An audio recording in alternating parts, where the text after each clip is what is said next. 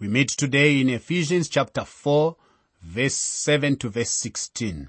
The church is a new man. Now we're looking at the inhibitions of the new man.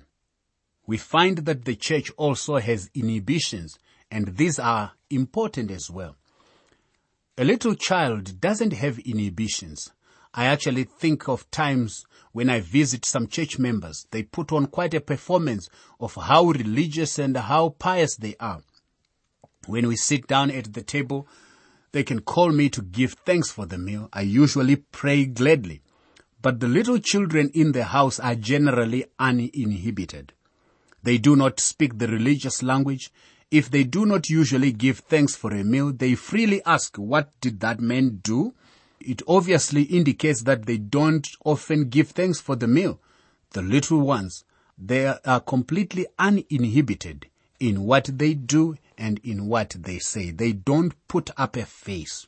Now, a child of God may be uninhibited, but the church is not to manifest itself as a baby all the time. It is to grow up and develop some inhibitions. There are certain things an adult doesn't say that a little child may say. The church is not to remain in a babyhood, but to mature and God has given to each child of His grace in which to grow. Ephesians 4 verse 7. But to each one of us grace was given according to the measure of Christ's gift. God has given gifts to believers as we see in Romans 12 and again in 1 Corinthians 12 to 14. Although believers are to give diligence to maintain the unity of the Spirit, this does not mean that each is a carbon copy of another. Each believer is given a gift so that he may function in the body of believers in a particular way. And Paul here writes, But the manifestation of the Spirit is given to each one for the profit of all. 1 Corinthians 12 verse 7.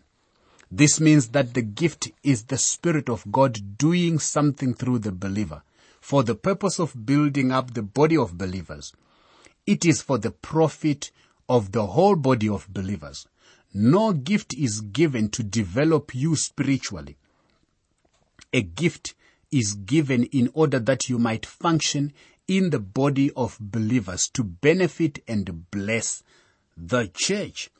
Sometimes you hear people talk about how they may speak in tongues simply to edify themselves when they are just by themselves. Is that not a contradiction? For any gift of the Spirit of God is actually given for the edification of the church. Gifts are given to profit the church. No gift is to be used selfishly for personal profit. In fact, it is not a gift if it is being used privately and selfishly. A gift is given to every member of the body of Christ to enable him to function for a very definite reason in his position in the body. Suppose my eyes would tell me that they were sleepy and will not get up with me. Suppose my legs say that they won't carry me from my study to my bedroom. You see, I need both my eyes and my legs. And I hope my brain cooperates too. In fact, all the members of my body need to work together, each member doing the job it's supposed to do. Therefore, each believer is given a gift so that he may function in the body of believers in a particular way. When he does this, the body functions. The body functions. That is where we find the unity of the Spirit. Along with the gift, it says every one of us is given grace to exercise that gift in the power and fullness of the Spirit of God. When each believer functions in his particular gift, it produces a harmony, as does each member of the human body. However, when one member of the body suffers, the whole body suffers. This means if you do not exercise your gift in the body, my friend, you throw us all out of tune. We don't function properly. That is why there are so many conflicts in the church because others are not using their gifts properly. Therefore he says, when he ascended on high, he led captivity captive and gave gifts to men. Ephesians 4 verse 8. Now you will notice that this is a quotation from Psalm 68 verse 18. You have ascended on high. You have led captivity captive. You have received gifts among men, even from the rebellious, that the Lord God might dwell there. Now Ephesians says he gave gifts to men and the Psalm says he received gifts among men. Is this a misquote from the Old Testament? Well, I don't think so. Please note that an author has a right to change his own writings, but nobody else has that right. In the verse before us, the Holy Spirit changes the words and he does it for a purpose. Back in the book of Psalms, we are told that the Lord Jesus had received gifts among men. He had all the gifts ready. Then he came to the earth. Now that he has been here and has gone back to the Father, he is distributing the gifts among men. He is giving them to us through the Spirit. So the passage actually shows again how accurate the Bible is, and that is not a misquote, my friend when he ascended up on high. Actually, this refers to the ascension of Christ. At that time, he did two things. First, he led captivity captive, which refers, I believe, to the redeemed of the Old Testament who went to paradise when they died. Christ took these believers with him out of paradise into the very presence of God when he ascended. Today, when a believer dies, we are not told that he goes to paradise, but rather he is absent from the body and present with the Lord. When he ascended, the second thing he did, it is when Christ ascended, he also gave gifts to men. This means that he conferred gifts upon living believers in the church so that they might witness to the Lord and witness to the world in his ascension, Christ not only brought the Old Testament saints into God's presence, but he also, through the Holy Spirit, bestowed gifts. At the day of Pentecost, the Holy Spirit baptized believers into the body of Christ and then endowed them with certain gifts, enabling them to function as members of the body. The Holy Spirit put each of them in a place in the body. And he has been doing the same with each new believer ever since. When you become a child of God, you are placed into the body of Christ. Ephesians 4 verse 9 and 10. Now this he ascended. What does it mean? But that he also first descended into the lower parts of the earth. He who descended is also the one who ascended far above all the heavens, that he might fill all things. Well, the logical explanation of these verses is that since Christ ascended, he must have of necessity descended at some previous period. Now, some see only the incarnation in this. The early church fathers saw in it the work of Christ in bringing the Old Testament saints out of paradise up to the throne of God. We are told that he descended into hell. It is not necessary, however, to assume that he entered into some form of suffering after his death. His incarnation and death were his humiliation and descent, and they were adequate to bring the redeemed of the Old Testament into the presence of God. That would explain his fullness here who descended is also the one who ascended far above all the heavens that he might fill all things. Now I recognize, however, that there are other interpretations. Here is Ephesians chapter 4 verse 11 to verse 16, a very important section. And he himself gave some to be apostles, some prophets, some evangelists, and some pastors and teachers, for the equipping of the saints for the work of ministry, for the edifying of the body of Christ, till we all come to the maturity, till we all come to the unity of the faith and of the knowledge of the Son of God, to a perfect man, to the measure of the stature of the fullness of Christ, that we should no longer be children, tossed to and fro and carried away with every wind of doctrine by the trickery of men, in the cunning craftiness of deceitful plotting. But speaking the truth in love may grow up in all things into him who is the head, Christ, from whom the whole body joined and knit together by what every joint supplies according to the effective working by which every part does its share, causes growth of the body for the edifying of itself in love. This is a lengthy passage, but it is good to read it in one block and then talk about what uh, these verses are saying. Verse 11 actually does not refer to the gifts he has given to men, although it is true that it is he who has given the gifts. What Paul is saying here is that Christ takes certain men who have been given certain gifts and he gives them to the church. Notice that the purpose for which these men are given to the church for the equipping of the saints, for the work of ministry, for the edifying of the body of Christ these gifted men are given to the church that it might be brought to full maturity till we all come to the unity of the faith and of the knowledge of the Son of God, to a perfect man, to the measure of the stature of the fullness of Christ. You see, this may sound selfish, but I trust it is understood. What is the purpose for the church in the world? It is to complete itself that it might grow up. He himself is very emphatic here, talking of the Lord Jesus himself, who gives gifted men to perfect the church. The Lord Jesus is the one who has the authority, and he is the one who gives gifts. So we are told he gave some apostles to the church. An apostle was a man who had not only seen the resurrected Christ, but had also been directly and personally commissioned by the Lord to be an apostle. He enjoyed a special inspiration.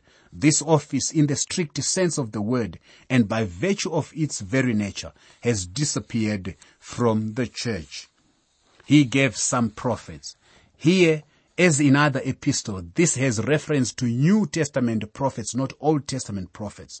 There were men who were given as were the apostles, particular insights into the doctrines of their faith. They were under the immediate influence and inspiration of the Holy Spirit, which distinguishes them from teachers. There is no one around today with the office of an apostle or prophet in that sense of the word. Some evangelists, the evangelists were traveling missionaries. Paul was an evangelist. They were not evangelists as we think of them today because there was no committee or organization to set up a campaign. They went into new territory and they did it all alone with the Spirit of God who went before them. He also gave some pastors. These men were the shepherds of the flock. He gave some teachers, the men who were to instruct the flock. And this is the gift which is mentioned in Romans 12 verse 7, 1 Corinthians 12, 28, 29, and 1 Timothy 3 verse 2. God has given all these men to the church so that the church might be brought up to full maturity where there will be inhibitions. You see, the church is not to make a nut of herself before the world. She is not to appear ignorant before the world. All these men are to prepare the church so that the believers might do the work of ministering and building up the body of Christ.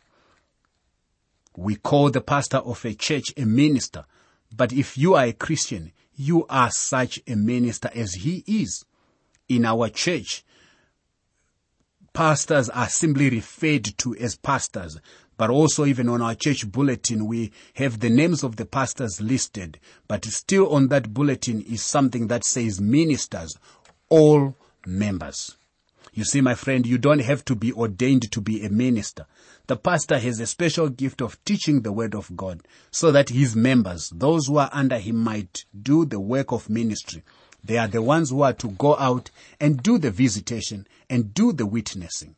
I'm afraid we have the church in reverse today.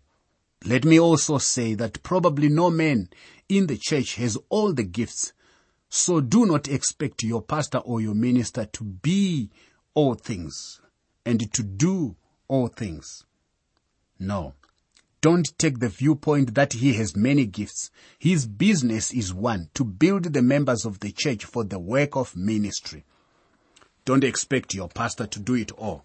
He is there to train you so that you might do the work of ministry and that the church might become mature. We are to give a good, clear-cut, intelligent witness to the world. I think the greatest sin in the local church today is the ignorance of the man sitting in the pew. He doesn't know the word of God, and that is the tragedy. Do you know God's word, my friend? I would hate to get into an airplane if the pilot didn't know any more about flying than an average church member knows about Christianity and the Word of God. The plane wouldn't make it. I think it would crash before it got 10 feet into the air. That is the condition of the church today. All believers need to be trained in the Word of God so that they can do the work of ministry. That we should no longer be children. We are to have inhibitions. We are not to run around like a bunch of crying babies. You remember that Paul told the church in Corinth that they were carnal and that they were babies in Christ and a disgrace. We should be restrained. We must have inhibitions. We are not to be tossed up and down and driven about with every wind of doctrine or teaching. Notice that Paul does some mixing of metaphors here. He is trying to bring out vividly the danger of a believer continuing as a baby. You wouldn't, for example, put a baby in a plane to be the pilot. If children were in command of a ship, they would be tossed up and down, driven here and there without direction over the vast expanse of the sea. They would become discouraged and seasick. They would lose their way and be destroyed. And this is a frightful picture of the possible fate of a child of God who is not matured in the word of God. The figure of speech changes again by the trickery of men in the cunning craftiness of deceitful plotting. Christ's purpose in giving men with different gifts to the church is to develop believers from boyhood, girlhood, childhood to full maturity teachers are to be pediatricians. The obstetrician brings the baby into the world. He turns him over to a pediatrician who makes sure that he has everything that he needs for normal growth. Believers are not to remain children, but rather that in speaking the truth in love, they may grow up into him in all things. You see, the believer is to follow the truth in love. That is, he is to love truth, live it and speak it. Christ is the truth and the believer must sail his little bark of life with everything pointed toward Christ. Christ is his compass and his magnetic pole. Him who is the head, Christ, from whom the whole body joined and knit together by what every joint supplies. You see, the body of every believer is compared to the physical body and it is called the body of Christ. The body of believers is compared to the physical body and it is called the body of Christ. The body not only receives orders from the head, who is Christ, but also spiritual nourishment. This produces a harmony where each member is functioning in his place as he receives spiritual supplies from the head. Also, the body has an inward dynamic whereby it renews itself. Likewise, the spiritual body is to renew itself in love. You can have copies of the notes and outlines used for these Living Word for Africa programs so you can follow them as you listen. For your copies, please send a WhatsApp message or SMS to plus two seven seven two six four one four four seven five. Please say which book of the Bible you want them for and be sure to include your name and contact information. I'll repeat that number for you. It's country code 27 followed by 726414475. From within South Africa, it's 072 641 4475.